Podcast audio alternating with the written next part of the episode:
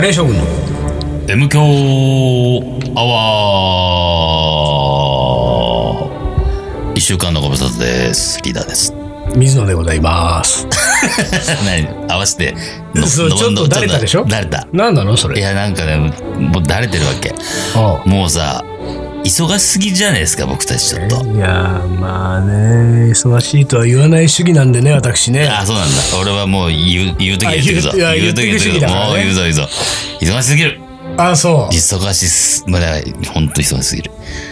あまあ、ありがたいことですけどね。あの、忙しいってのはありがたい。その、なんですけど忙しいっていうのはありがたいっていうさ、うん。時々聞くよ。あ、よくあるね。よくあるフレーズよくあるフレーズ。よくあるやつ。うん本当かね？って思うわけ。そうね。うんあの、俺もそれは、常に心に引っかかりながら、ねね常に引っかかりながらも、うん一応あの、決まりフレーズまあとしてね。決まりフレーズだからね。決まりフレーズとして言ってますよ。うんで俺も、うんうん、うんそうだよね。そうそうそうそうあのーありがたいことだよねって、うん俺も一応受け止めることにはしてるけれども、うんふとね、うん。やっぱりね、そうそうそう。今ちょっとやっぱり来ちゃってるね。うん。本当かね？と。そ忙しいっていうのはありがたいかね、うん。何がありがたいわありがたくはないよ。ありがたくはあない。りがたくはない、本当、そう正直な頃言ってねありがたくないですね。その一般的に言えばですよ、うん。その、まあ、食べていくためにそうそうそう。仕事があり、そで、その仕事に困らないほうん。ど忙しい。むしろ仕事が、うん。えー追いつかないほどうん。忙しいっていうのは、そう。いろんな人がう。そう。自分に仕事をくれてるわけだから、そうだね。それを考えるとそう。ありがたいことだと。そう。だからそれは、だから、あの、お金直結じゃなくともさ、気にかけてくれてる人がいるから、話が来るからっていうさ、部分もだよ。含めてよあーもう含めてね。ねあそその、生活するしないそう、知るなしだけじゃなくて。うん、そうそうそうそう。さあ、ありがたいかね、それ。それはさ、あーだから、だから、それは、それこそありがたくないわけよ。いやいやだから、違うんだよ。そうそういやいや、ありがたくないよ。ありがたくないんだよ違う違う。あこっちは忙しいからこっちは忙しいからこっちは忙しいから大変なだけなわけそうだか大変なだけなわけだからただ、そういうことではない、うん。ありがたいわけでそう、しょあり。がたいっていうね。うんその状況というのはありがたいそうそうとそうそう。で、そこに対しうて、ん。ありがたいかねって俺は言ってるわけですよ。うんだから、ありがたくないよ、本当 本当はね。本当の本当の心の奥底の言葉をね、言葉として発するならば、まあそんなありがたくもあねえよな。りがたくない。あ、うんそう。あ、そう。これがじゃあ、そう、何？その、ほとんど、誰からも声がかからない、仕事もほとんど来ない状況だったら、ん誰かからなんか声がかかった時にありがたいってやっぱ思うのかな？ああ、それは思うかもね。でもそれも、そのさ、誰からも声かからない状態が良しとしてる生活を送ってるとさ、うん。たまにかかってくるなんかお誘いとかも、なんか行かなきゃいけないのかなとかさ、まあそうだよねそういうのを、あの余計なあ考えをさ、巡らさなきゃいけないから、ううん。ーん、ありがたいかどうかっつうと、うん、ありがたくないな 思ったりもするんだよね。うんあーまあ、あのー俺は正直言うと、んありがたいと思ってる 出た、やべえ。もう、まあ、どうぞ。あ、そう。ありがたいじゃんありがたい、ほんと。ありがたいよ、やっぱりさ、いろんな人が自分のこと気にかけてくれるんで。さっき俺言ったけどね。俺さっきそれ言ったけどね。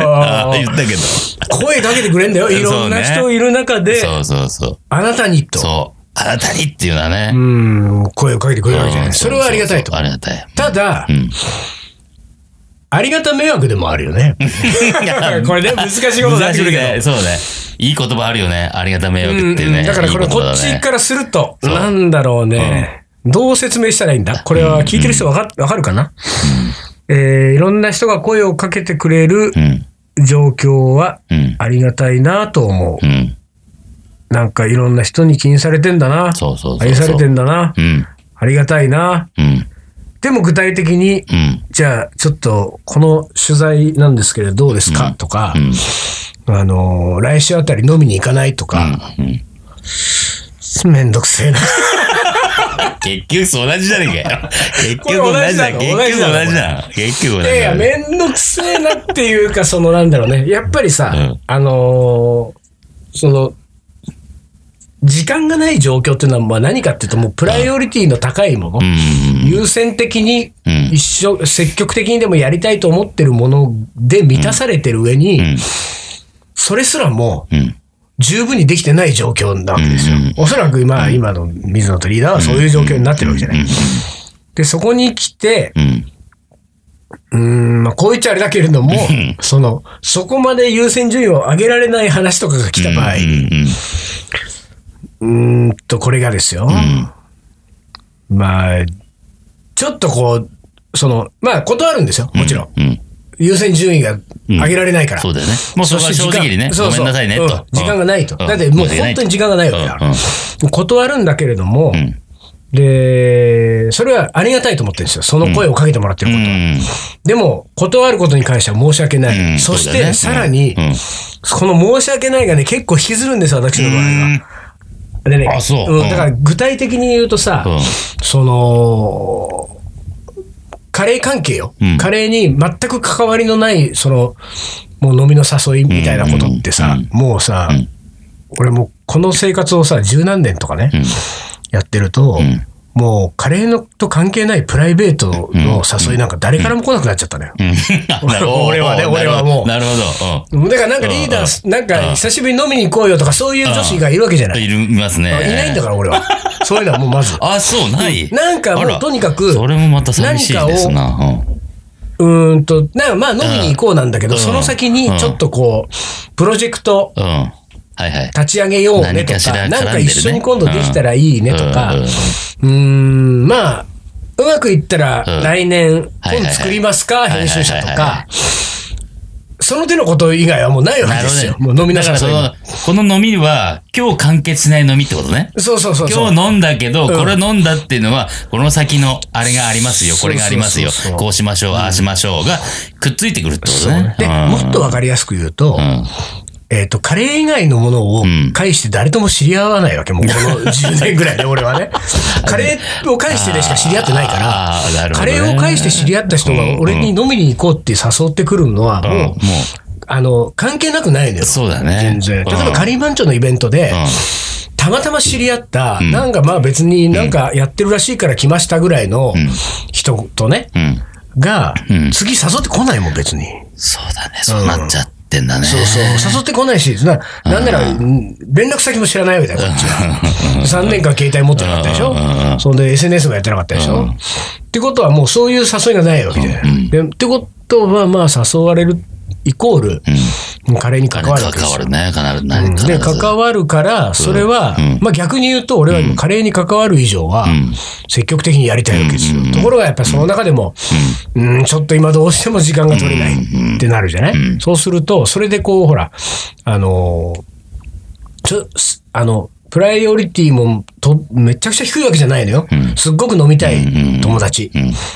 何人かもう3、4人ぐらいのね、うん。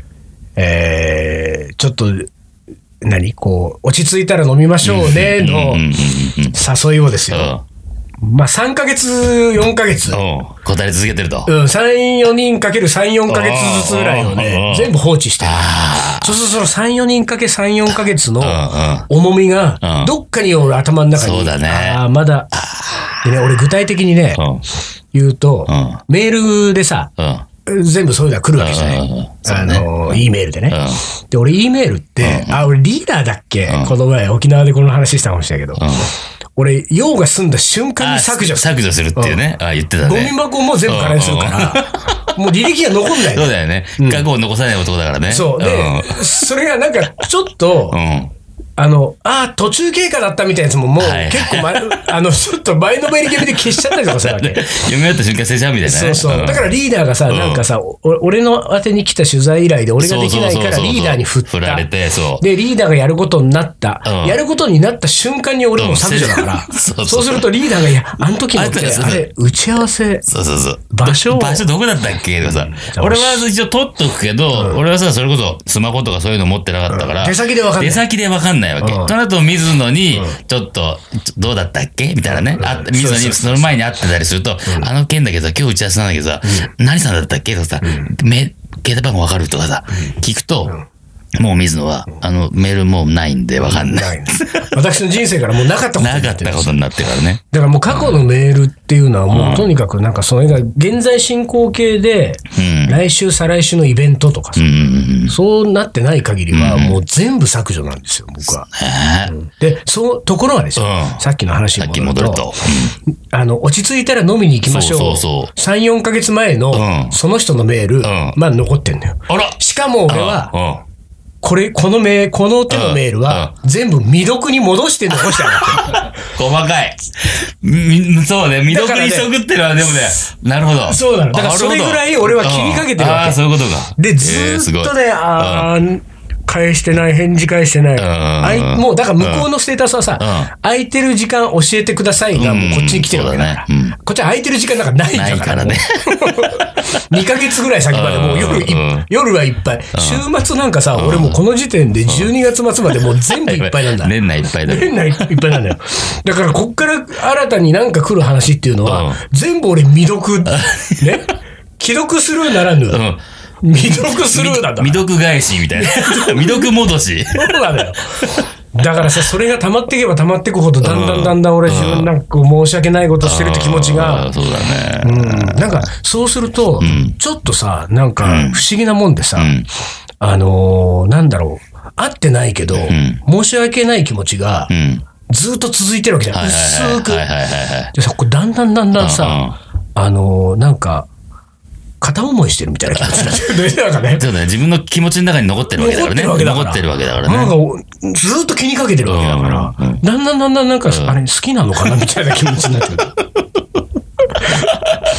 これ不健康だよ、不これ。健康だね、それね。あそうか。まあ、俺の場合はさ、どっちかというとそういう、まあ、飲みだったりなんだりみたいなのはさ、ーうん。もう本当もう本当忙しくて時間ないけど、だからさ、なんていうの、プライオリティで言ったら、うん。実はプライオリティは低いかもしれないけど、そっちを先やるもんね。さっきやる。先に、プライオリティ低いものこそ先にやっととくみたいな。こなす、こなす感があってよくないな、あんまりそれは。ちょっと、いや、だから、こなしちゃやっつけるやっつけと言っちゃいけない。そうじゃない。やっつけじゃない。き やっっちり時間を作って無理してでも時間作って、だから本当はプライオリティ低かったけど、プライオリティという観点からするとプライオリティが低いけれども、でもこれは大事なことだなって。なるほど。あである、だから、プライオリティが低くなって低くなって逆転しちゃうみたいなね。うんわかるよ。逆に高くなってる、そうすると、うんそれを早めにこなすことによって、早めにそこをうん。切り抜けることによって、そその、うん記憶というメモリーをう。そうそうそう。消去できるわけそうそうなの記憶から託せるのよ。で、やるべきプライ、本本来プライオリティに高かったものに、ちゃんと、あの、当たれるっていうかさ、ちゃんとこなすことができるみたいなね。なるほど。そういうふうにやってるけどね、俺はなんとか。で、お弁当をあれだ、美味しいの最後残すパターン。そういうパタああ、俺先食っちゃうーン。。でしょ？先食っちゃうと、後で、まずいの残嫌いなもの残ってると、それは本当に残しちゃうじゃん。本当に残しちゃって、んこれって食べなきゃいけないんだっけみたいな感じでしょ？俺それができないからさ、もうだ出されたもんを全て食べない、食べないといけないっていう感じになるから、嫌いなもの、食べられ、食べにくいもの、これはあんま美味しくねえよなってものは先に食っちゃいます。ああ、なるほど。ああ、我慢してでも。そうか。っていうことやってるな。あのね、これがね、うん。まあ、要するに、過去に依頼があったり、過去に誘いがあったことに対する、うん。今動けないうん。自分たちのうん。対応の仕方じゃない。うん。で、今、俺はできるだけ気をつけるようにしてるけれども、やっぱり、うんと足りてないし申し訳ないと思ってるのは、こ今後起こることうん。今後、まあ、要するに、受けて予定されていること。うん。依頼を受けてん、イベントをやります。料理教室やります。どこどこ行きます。撮影があります。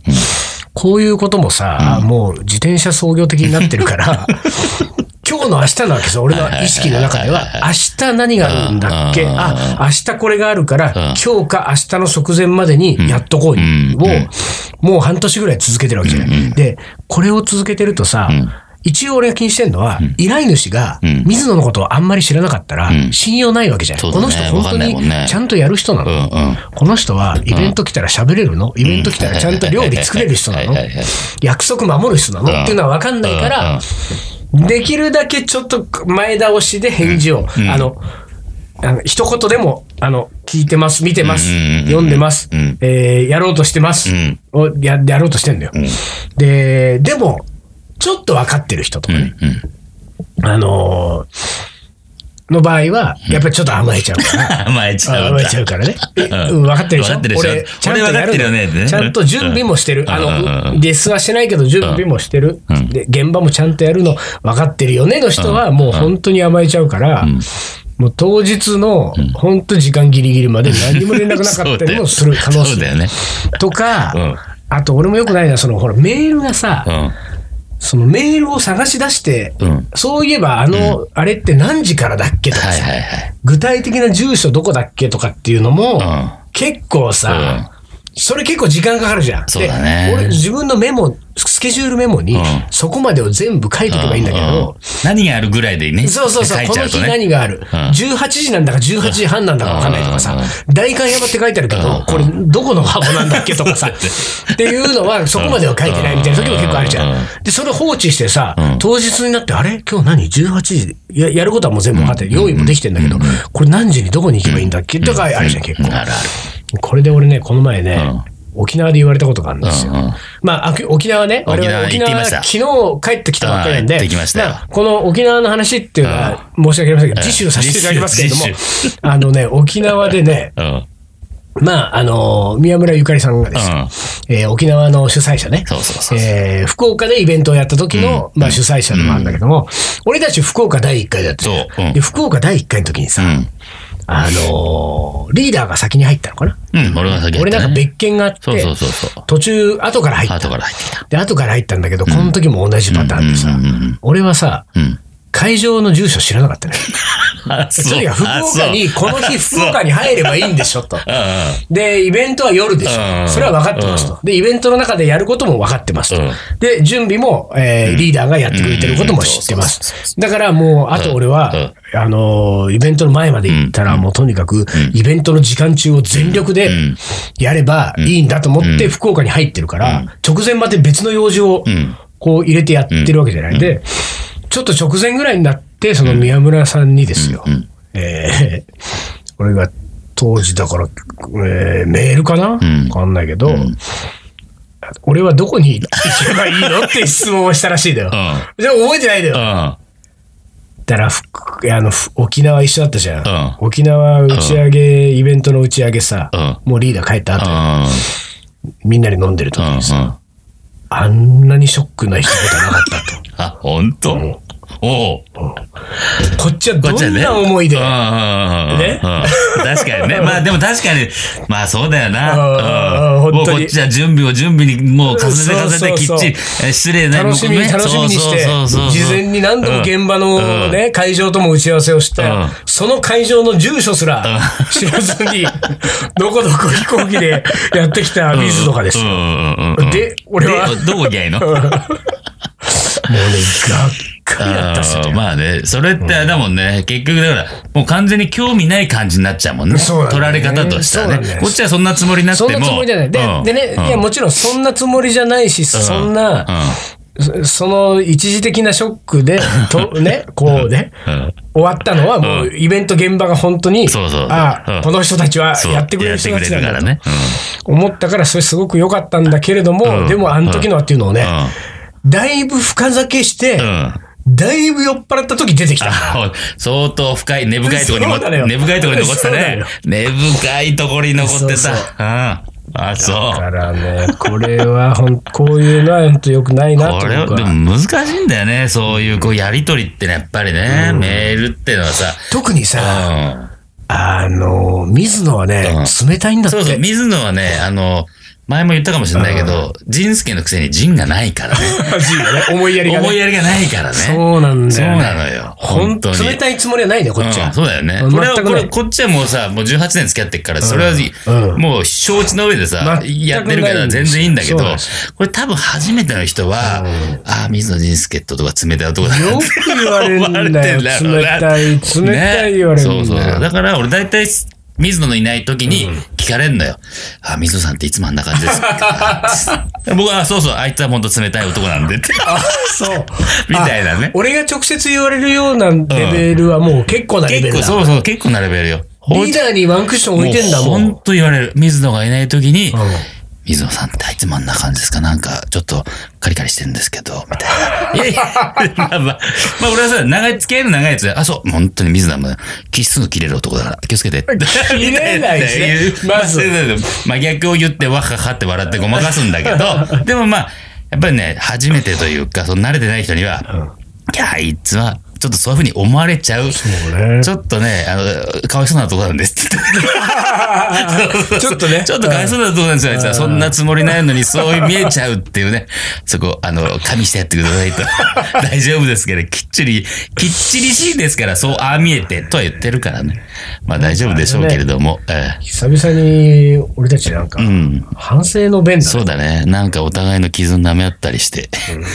まあでもちょっと、まあ沖縄は来週本当しっかり喋りますけど、昨日面白かったね。よかった。面白かった最高でしたうん。これは来週ねええスペ沖縄スペシャルの話をね、しますんでね。はい。じゃあまあとりあえず、えーっと、前半のトークはこの辺にして、一旦 CM です。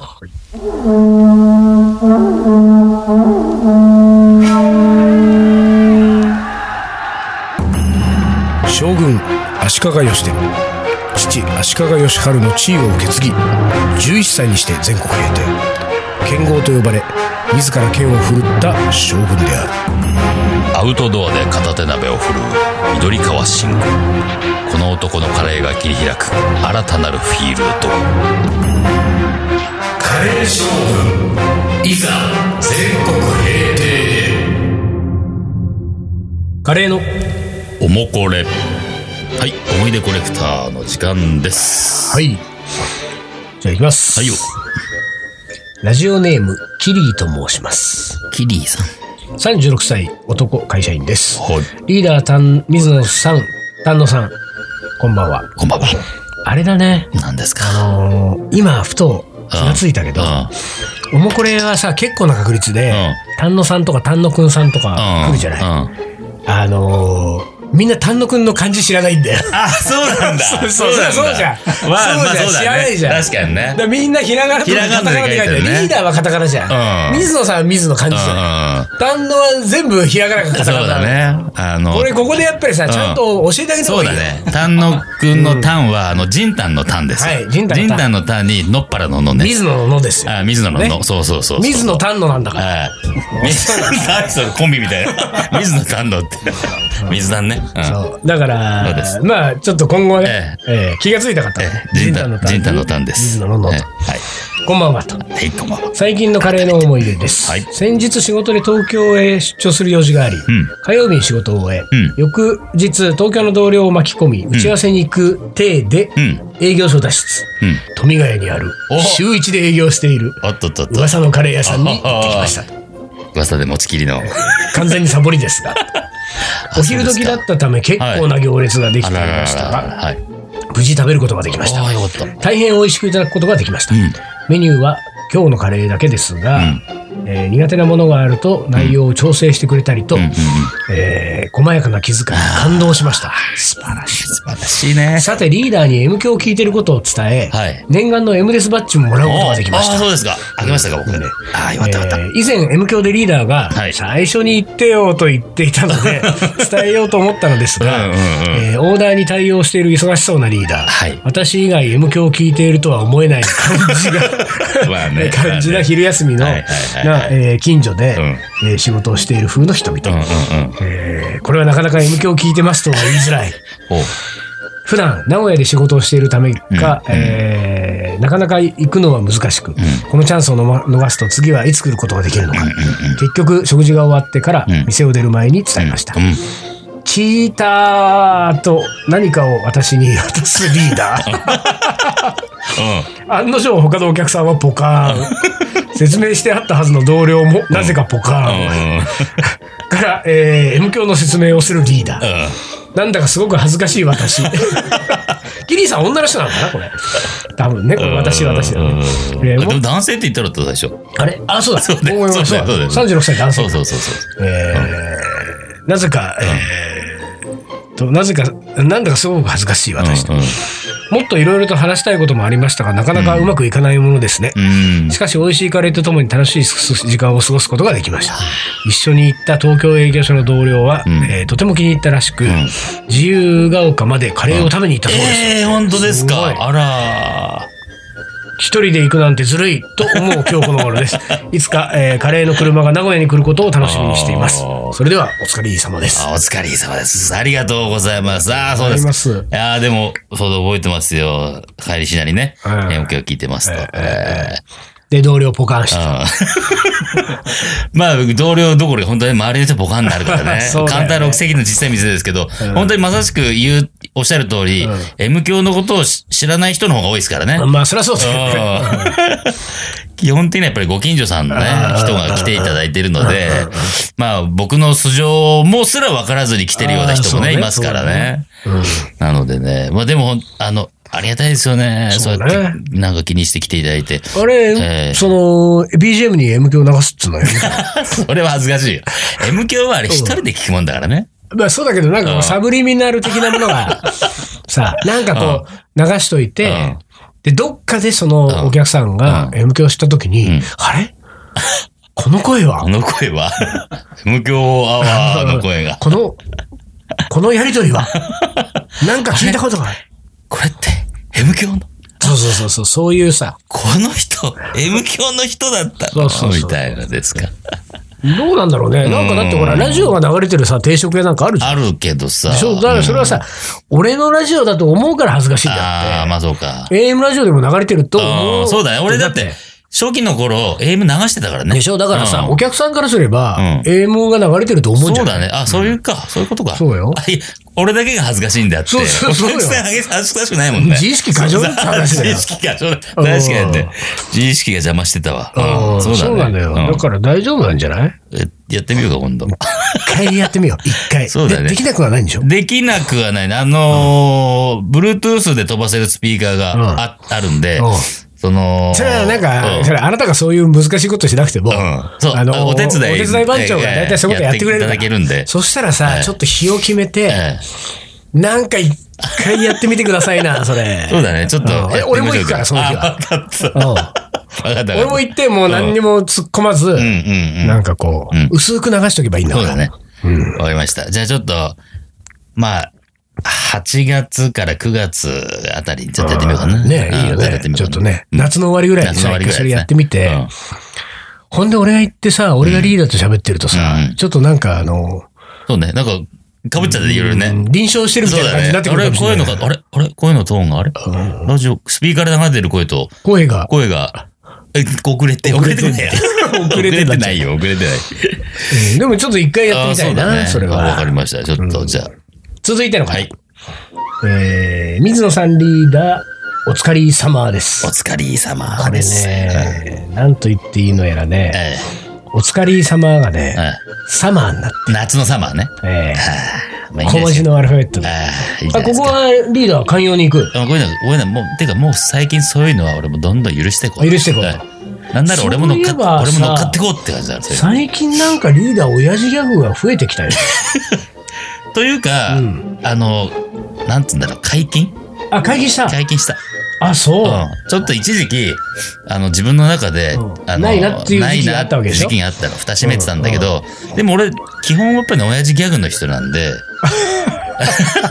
俺、だって、ほうほうもほう。う中高、大学、基本、親父ギャグよ。親父ギャグというか、もう、被せる被せる。もう関係ない話の中にうん、ちょっとした、何？語尾、同じ音を被せるみたいな？うん。ライムしちゃうみたいな、わかんないけどさ。そういう感じだったのよ。うん。うなるほどね。まあでもそうだね。そういううん、だからほとんど何にも考えてない時何も考えてないに時にそれよね。そうそうそうそうで、それがさ、結構さうん、受けてんだよね。俺、それを、その現場いっぱい見てる。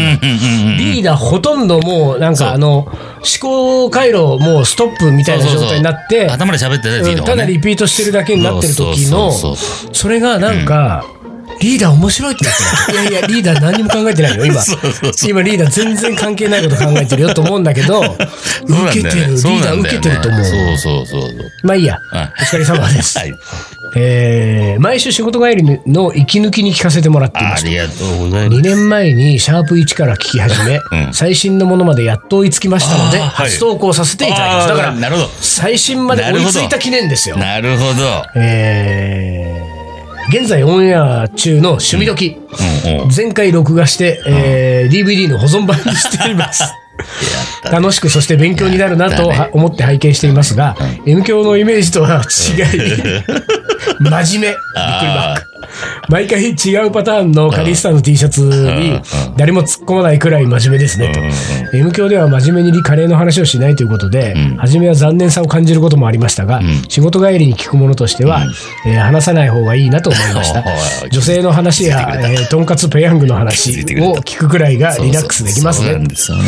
えーバンドやお二人のルーツの音楽の話も今後たくさん聞きたいですと。音楽とカレーでやってきた我々ですからね。すよちょっと音楽の話が足りないと。あ、なるほど。じゃあしていきましょう。ね、追伸夏休みやリーダーの水曜カレー、竹野できればカレーの車に行くつもりで、とても楽しみです。ぜひぜひ。ラジオネーム、秋田の伊藤さん。秋田の伊藤、お俺秋田生まれですよ。あら、秋田生まれで伊藤ですよ。これ、富士の伊藤？藤野。ああ、僕東の伊藤なんだ。うん、そうだよね。ああ、そうだねって何 です。どうでもいいなとど。うでもいいな。東だろうが、富士だろうが。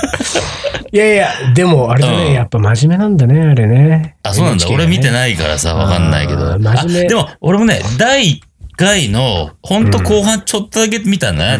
カレー食べてるシーン真ど面目な感じだった？真面目な感じじゃなかったよね、そこは。なんか、ざっくばらんになんかみんな、ワイワイカレー食べてたから。ね、でもやっぱり、その、バカ話はしないからね、あそうみたいな。そうだよな。うん。M 響はいいね、やっぱり。さあ、いきます。はいよ。最後、はい。将棋の名言。はい。2。2です。はい。いきま最近す。自分で言うなって。将棋は芸術。モーツァルトの曲のように、将棋もしっかりした解説があれば感動を与えられる。加藤一二あー、俺加藤一二三さん好きだけど、そうかな。あら、俺ね、うん。あー、でも、将棋は勝負だしょ将棋は勝負だし、芸術じゃないし、解説はいらないと思ってんだよね。ええー、何言ってんのよ。でもそうです。だから水野は、うん。ね、大盤解説とかね、好きだしさ、俺ね、俺そんなさ、将棋指してたけど、あんまり将棋的なテレビとかほとんど見たことないし、知らないわけ。でもさ、前、この間言ったじゃん、あの、あの映画を見たって。サトシの青春はいはいはい。はいを見たってさ、それで、あ、なんか、ちょっと、なんかね、羽生さんとの、なんか勝負をさ、見てみたいなと思って、あれがちょっとね、ある、なんか、実際の映画のシーンにも出てきたから、え実際はどうだったのって、で、なんか YouTube でさ掘ってさ、たらあったから、それ見てさ、でさ、まあ、勝負を、う取ってるし、で、途中途中さ、やっぱりさ、解説がさす、挟まる、挟まるじゃん？で、なんか、考えがね、長い時間長考になると、大盤の方になってさ、うん。ああでもね、こうでもねってさ、すごいやり合うじゃん、うん。あのさ、いいですよ、あなたたちのは、と思うわけ、俺。なんでよ。俺は、うん。あのー、羽生さんと、あの人、うん。な、なんで、村山さんね。村山聡さん。うん。村山聡さんの、うん。もう一挙手一投足を見ておきたいから、そこずっと映しておいてると思うの。ずーっと考えてたら、ただよ、ただよ。まあまあ、あ、いや、言いたいこともわかるけれども、うん。リーダーがその羽生さんと村山さんの対局をうん。YouTube でうん。見て楽しめるのうはん、サトシの青春っていう映画の解説があったからよ。それがなかったらまあいや別にでもそう、それはきっかけよ。見たくなったきっかけであって。でしょでもその解説があるわけだよ。だって、羽生さんがどういう人で、うん村山さんがどういう人で、あの勝負はどういう勝負だったかっていう解説をインプットしてるから楽しめてんじゃうんん。それがいきなり YouTube でさ、そこ出てきてみんなんだ、おっさん二人が知らねえよ、こんなもんって。